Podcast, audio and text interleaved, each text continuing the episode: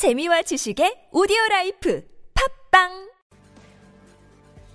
중국이 러시아제 T-72 전차를 기반으로 개발한 주력 전차 99식 전차는 복합 장갑에 더해 독일의 레오파르트 2A6 전차가 갖춘 것과 유사한 형태의 증가 장갑을 부착하고 있습니다. 포탑 전면에는 쐐기형 증가 장갑이 설치되었는데 이는 단순한 증가 장갑이 아니라 폭발 반응 장갑과 복합 장갑이 조합된 형태의 증가 장갑인 것으로 파악됩니다. 이 덕분에 중국의 99식 전차는 정면에서 700mm 이상급의 방어력을 갖춘 것으로 추정되고 있으며 중국 측에서는 900mm 수준이라고 홍보하고 있는데 이게 정말 사실이라면 우리 K2 흑표 전차와 비슷한 수준일 것으로 평가됩니다. 99식 전차는 적의 대전차 미사일을 방어하기 위해 GL7이라는 레이저 방어 시스템을 탑재하는데요. 중국 측에서는 이 무기가 레이저로 조사해 적전차의 조준경이나 사격 통제 시스템을 파괴할 수 있다고 주장하고 있지만 현실적으로 볼 때 그만한 출력이 나올 수 없어 불 가능할 것으로 평가되고 있습니다. 다만 대전차 보병의 조준경을 영구적으로 손상시키거나 보병들을 영구적으로 실명에 빠뜨리는 것은 가능할 듯 보이는데 엄연히 이런 무기는 불법입니다. 본래 이 장비는 소련제 전차의 슈토라처럼 레이저를 사용해 적의 대전차 무기들의 레이저 유도가 불가능하게 교란하는 것이 목적인 soft kill 방식의 능동 방어 장치인 것으로 알려졌는데 얼마나 효과가 있을지는 의문입니다. 영상을 재밌게 보셨다면 구독, 좋아요,